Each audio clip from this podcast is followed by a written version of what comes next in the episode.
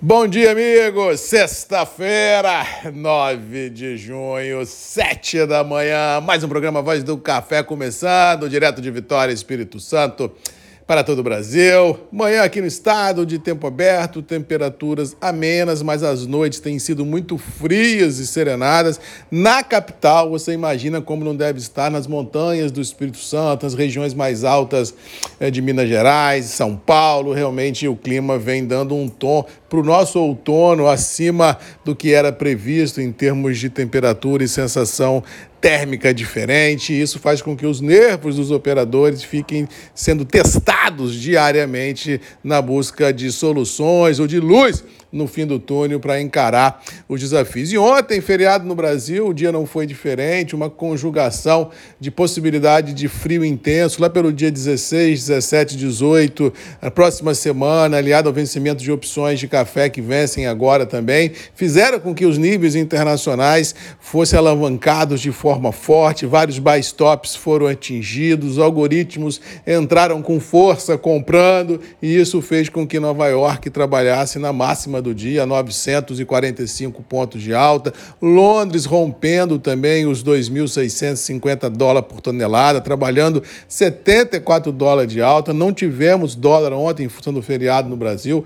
Vamos ver como é que será o mercado de hoje, ah, mas acredito que a gente possa, sim, no primeiro momento, ter algum tipo de realização de lucros, já que a alta de ontem foi muito vigorosa. Mas como temos vencimento de opção e como temos frente fria pela frente, como ainda nós não chegamos no mercado de clima de fato e de direito, emoções no radar não faltarão nos próximos dias, semanas, quiçá meses. Eu acho que a tranquilidade do nosso negócio o café só volta se voltar lá em setembro. Ou seja, daqui até lá é a ansiedade uma atrás da outra, todo mundo com medo, porque tudo que o mundo não precisa é de mais um sinistro climático no Brasil, Deus me livre e guarde, porque aí seriam salvos quem puder, já que o mundo trabalha da mão para a boca, já que o mundo não tem estoques confortáveis, já que todas as origens produtoras de café ao redor deste planeta azul tem problema climático, tem problema de produção, ou seja, a gente tem um cenário de muitas perguntas, poucas respostas. Uma certeza só é que o consumo se mantém,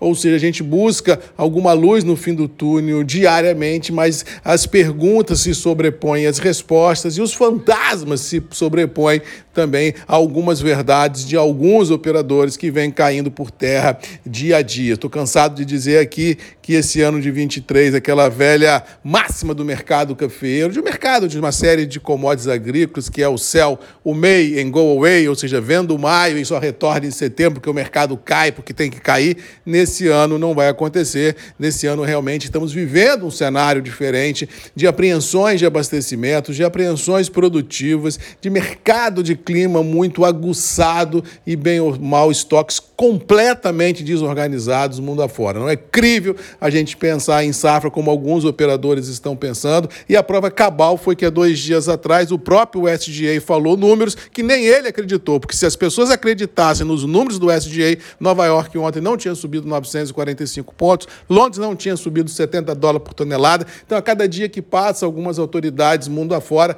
perdem por completo a sua credibilidade, porque além de esconder alguns números, ainda falam algumas coisas que realmente não encontram eco nas origens produtoras. Isso não sou eu que falo, todo mundo está falando. Em todas as origens produtoras, a crítica é uma só, ou seja, não é o Brasil, é a Colômbia, é o Vietnã, é a Indonésia. Pode perguntar para qualquer um que trabalha em qualquer origem produtora de café do mundo se os números que são anualmente apresentados pelo SDA têm algum eco. Ou seja, realmente esse ano esse eco ainda mais inexiste e a prova cabal é que o mercado não está nem dando consideração mais a esse tipo de declaração. Então vamos esperar para ver o que, que acontece nos próximos dias, vamos esperar para ver para que as verdades das quais eu acredito e muitos acreditam flutuem para que a gente possa ter um cenário de curto e médio prazo interessante. Mas volto a dizer, produtor, o que também digo aqui nos grupos há décadas.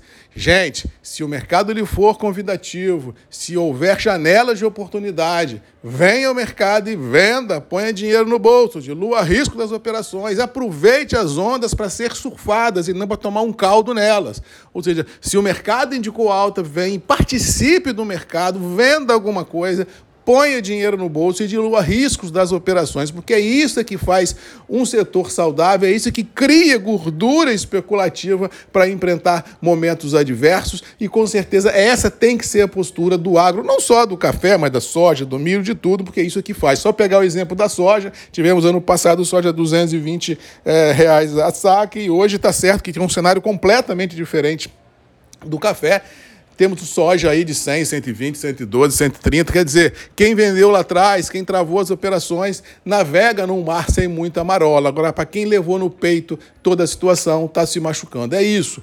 Temos que aproveitar os momentos interessantes para a gente é, ter a condição de angariar gordura financeira para quando o mercado for adverso, você passar com tranquilidade pelo momento, porque tudo na vida passa, inclusive as turbulências financeiras, e com certeza tirar proveito e lições de todas elas. Mas que o futuro do nosso negócio café é recheado de emoções, não tenho dúvida. Que o nosso negócio café, o pior momento já ficou no passado, também não tenho dúvida. E que nós tenhamos, vamos ter um 23 com muitas perguntas e poucas respostas, também não tenho dúvida. E também não tenho dúvida que nesse Brasil verde e amarelo o agro faz a diferença e cada um de nós tem que fazer a sua parte para cada dia mais ter um município, um estado e um Brasil melhor. Beijo a todos, boa sexta-feira e até segunda comigo, Marcos Magalhães, voz do café e você sempre tem um encontro marcado aqui nos grupos e redes MM, ponto de encontro de todos nós. Beijo, um abraço e até segunda. Tchau!